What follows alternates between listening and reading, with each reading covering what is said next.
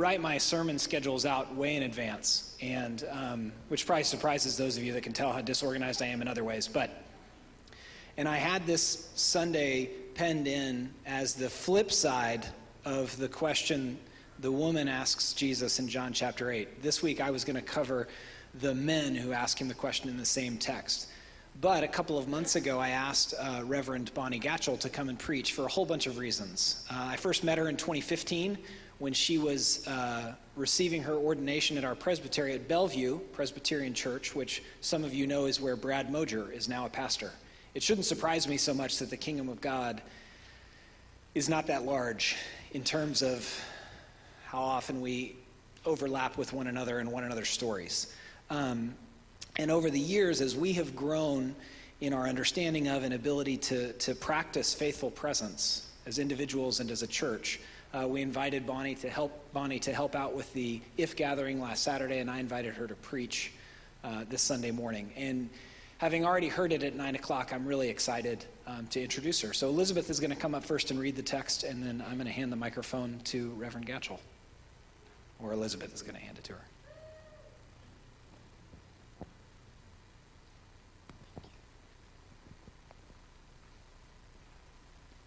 This is from John 8 1 through 11. But Jesus went to the Mount of Olives. Early in the morning, he came again to the temple. All the people came to him, and he sat down and taught them. The scribes and Pharisees brought a woman who had been caught in adultery, and placing her in the midst, they said to him, Teacher, this woman has been caught in the act of adultery. Now, in the law, Moses commanded us to stone such women. So what do you say? This they said to test him, that they might have some charge to bring against him. And Jesus bent down and wrote with his finger on the ground. And as they continued to ask him, he stood up and said to them, Let him who is without sin among you be the first to throw a stone at her. And once more he bent down and wrote on the ground. But when they heard it, they went away one by one, beginning with the older ones. And Jesus was left alone with the woman standing before him. Jesus stood up and said to her, Woman, where are they? And has no one condemned you? She said, No one, Lord. And Jesus said, Neither do I condemn you. Go, and from now on sin no more. This is the word of the Lord.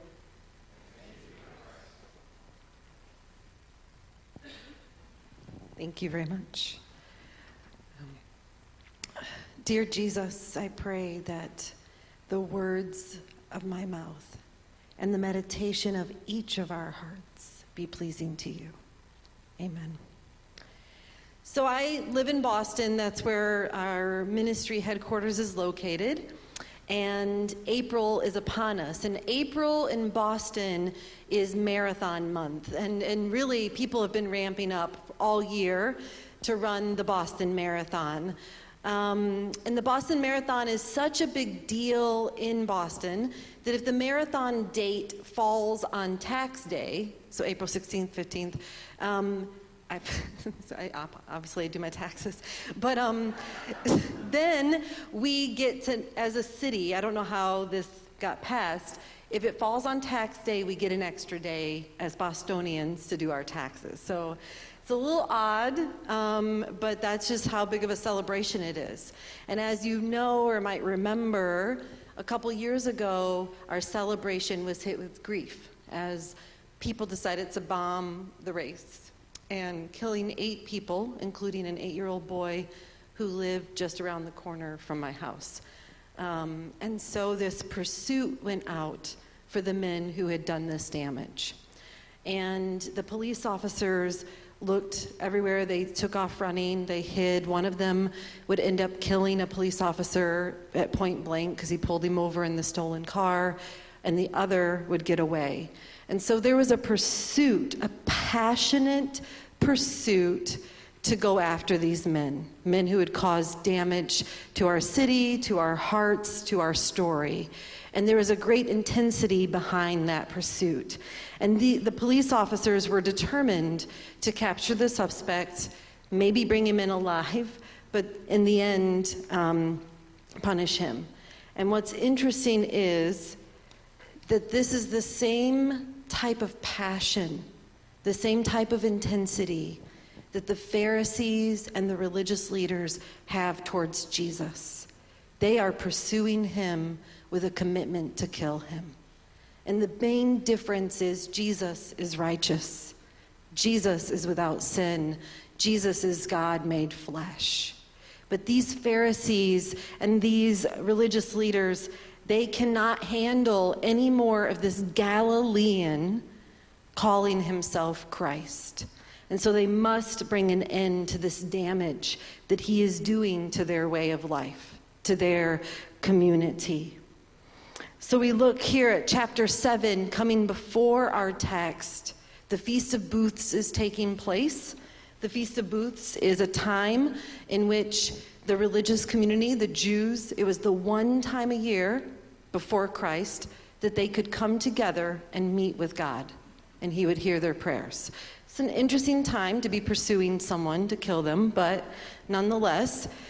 And so people are gathered together, and in chapter 7, leading up to our text, there's at least three to four stories of Jesus going out, preaching, teaching, declaring himself Christ, the people gathering to him, and then the Pharisees chasing after Jesus and trying to kill him. And so the text right before ours, in fact, is one of those times. There's been a lot of debate, and you can hear it throughout the crowd, right? I asked this in the earlier service, but are there any teachers in the, in the audience here? Yeah, you know that moment when you've said something and you see your students turn to each other and go,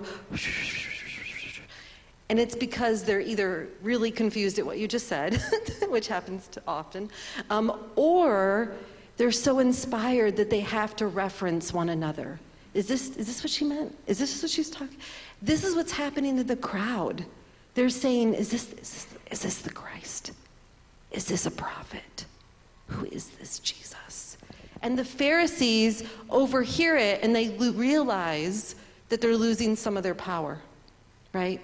And some of their authority. And so they must pursue this Jesus. And I'm going to reread just the first part of our text, uh, backing up to verse 53 and 7. They went each to his own house, but Jesus went to the Mount of Olives. Early in the morning, he came again to the temple. And all the people came to him, and he sat down and taught them. So they've had this debate, and they've now ended the day. And so the men, the religious leaders, the ones who instruct on the law, they go back to their homes, right? But Jesus doesn't have a home to go back to. He goes to the Mount of Olives, or at least it's implied that he doesn't. And the Mount of Olives was a good hour walk so they're in Jerusalem doing business, and Jesus walks an hour to go to bed. But the religious leaders who are now trying to kill him, they only have to go a few steps. Because in this time period, people would have lived within the city wall, right? So they get to go to their own bed pretty quickly. Jesus goes an hour. And these are men who have been taught from generations back right? How to be Pharisees, how to be keepers of the law. And this is the thing is at this point they, they look like pretty violent men and they are acting like violent men. But this is not a secular ordained position, right? They didn't apply to be a Pharisee.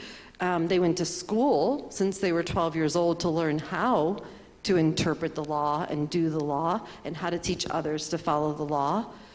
This, though, was given to them by God. It's a God ordained calling, and it was set in place way back in the Old Testament with the tribe of Levi, right? With the high priest being put in place. And with the tribe of Levi and the high priest being put in place, it wasn't like there was an Indeed.com where you went and applied. It wasn't an application process. You didn't send it to a church committee and come do a practice sermon. It was just selected by God on the full merit of God selecting that particular bloodline. So these men, these Pharisees, the high priests, the scribes, they're passing on all their knowledge that's been passed on to them for generations before, right? So they, they are wise men. They're well learned in the law. And the law that we're referencing is the Old Testament. in particular, the first five books of the Old Testament, but of course, parts of Isaiah, Lamentations, uh, Ezekiel, right? And so these are well trained men that are responsible for sacrificing animals on behalf of the community and acknowledging that their sins have been forgiven. Not their personal sins, but the community sins. It's a lot, it's a lot of responsibility, it's a lot of authority. Um, and the Pharisees come on the scene after we move into the temple in Jerusalem. So let me just read here that with this big debate, they needed evidence to kill Jesus. And so as we picked up our text here, once again, Jesus is not deterred. He's walked a mile to sleep in a graveyard. The Mount of Olives was a graveyard, and that just kind of caught my attention. So he's walked a mile to sleep in a graveyard. It says early the next morning, early in the morning, Jesus gets up, stops by Starbucks, and goes to Jerusalem, right? Another hour's walk. He's not deterred by their pursuit. Um, and as clockwork goes, he teaches outside the temple, and all the people come to him. And like clockwork, the Pharisees, the religious leaders, come and pursue him, right? And so I titled the sermon, After Forgiveness, or In Light of Forgiveness, What Now? Right? In light of forgiveness, what now? And so the Pharisees, of course, now they've come up with a plot to trap Jesus. And so they've, they've went and found this woman in adultery. They found a woman in the throes of sex, right? Right in the middle of it, and they grab her and bring him, bring her to Jesus. And here's the thing about these Pharisees. It's not like they're polite people. They're not patient people. They've been working really hard to find a way to trap Jesus. So that means that they've brought her exposed, right? Like, I'm, I'm single, so, you know, maybe I'm a little confused on how sex works, but typically you don't have all your clothes on, right? So they've brought her exposed. That's breaking law. As a rabbi, as leaders of the law, Jewish men were not allowed to touch women, much less touch a nude woman and bring her to the public court. So they're breaking the law. They're tearing down the community. The other thing that struck out to me. So she's here, she's in front of all these people nude. That would have been very humiliating for that time period. Um, and so she's there with this shame. But the thing I want you to hear is that it's not her shame. The shame actually rests on the religious leaders, on the Pharisees. In light of forgiveness, what now? How do we plan to live in light of forgiveness? Let me read for you verses 4 and 5. They said to him, Teacher, this woman has been caught in the act of adultery. Now, the law of Moses commands us to stone such women. Do you hear it? Do you hear the text? They brought one woman, but they switched to the plural. They say to stone such women. They have already decided that she is guilty just simply for being a woman. And they had also decided that she is no longer an image bearer, right? She's an object to be used to trap this Jesus. They decided that. In light of forgiveness, now what? All this emotion, all this anger, and Jesus pauses and he stoops down and he writes something in the dirt. And we don't know, you know, what he wrote. People have taken, you know, liberty there and said maybe he wrote the word forgive, maybe he wrote the woman's name. I think that sounds beautiful. Maybe he was playing tic-tac-toe. I don't know. But we don't act, the text doesn't actually tell us. But the more the posture is important here. Jesus is now giving these lawbreakers right? They broke several cultural laws, community laws, and biblical laws. He's giving them grace. He's giving them a minute to step out of the situation by stepping down. And they do not take it. They push even harder. It says they, they continue to ask. Some translate it, they continue to question. The Greek word for question or ask is actually the word badger or beg.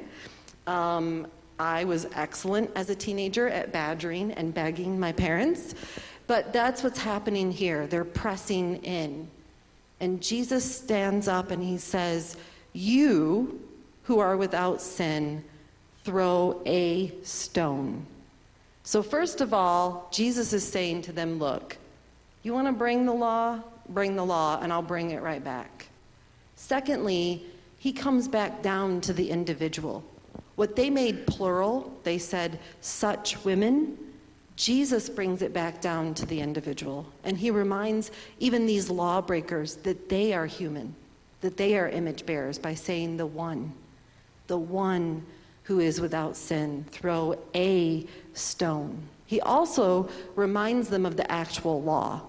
It's not that you get a bunch of stones, every person who's part of a stoning gets one stone. Now you have enough stones, you die, but one stone, a stone. So he's reminding them who he is in that moment, right? I'm the creator of this law. I gave it to your great great great granddad a long time ago, right? And that they were supposed to know this.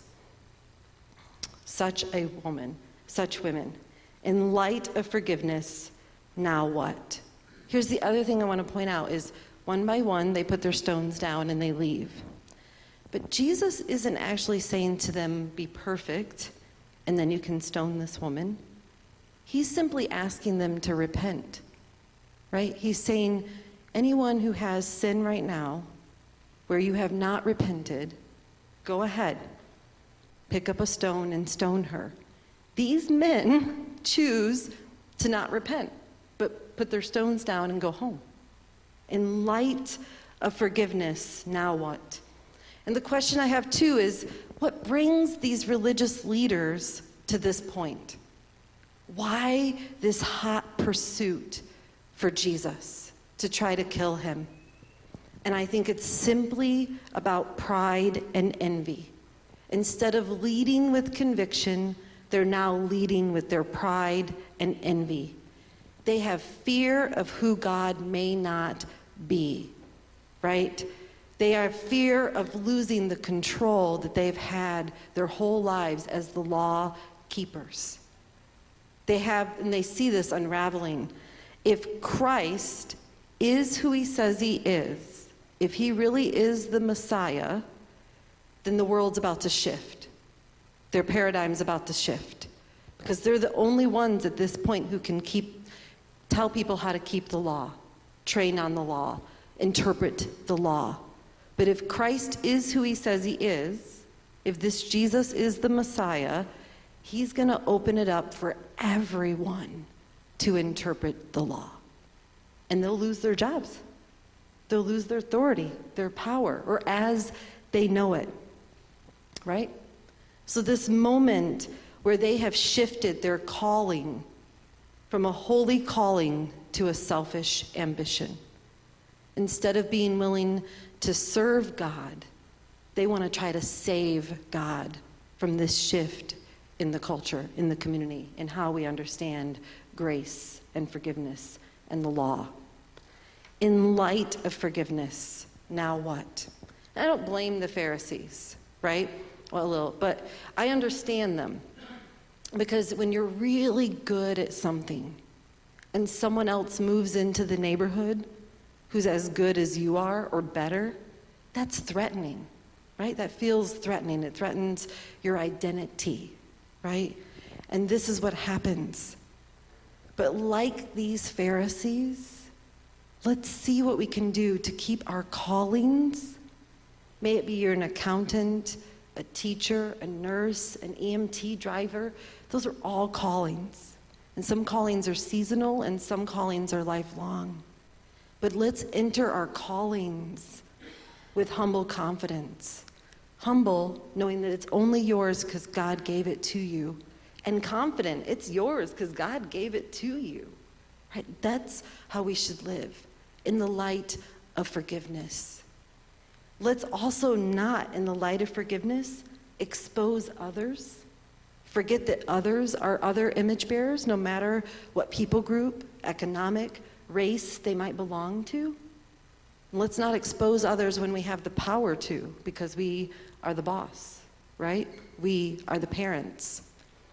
And let's be people who are willing to repent, right? And step into that freedom in light of forgiveness. I didn't need, there was a TV show that made uh, the Boston bombing part of their theme. I didn't need to watch, it's one of my favorite shows, but I didn't need to watch that season because I had already been exposed to the bombing. I lived in the city. One of my volunteers was trapped in the subway when the second bomb went off because the electricity died. It was around me. I was immersed in it. It was in the dirt that I walked in, right? Let's live that way. Let's get immersed in the dirt of our rabbi who walked this earth in the light of forgiveness. Thank you. God, you are Messiah. You are Christ. And I am blown away that you would take the time to empty yourself, come in flesh, and walk a humble life. I thank you, Jesus, that each day we have an opportunity to put down the stone, to repent, and to follow hard after you. May we get dirty in your dust every day. In Jesus' name, amen.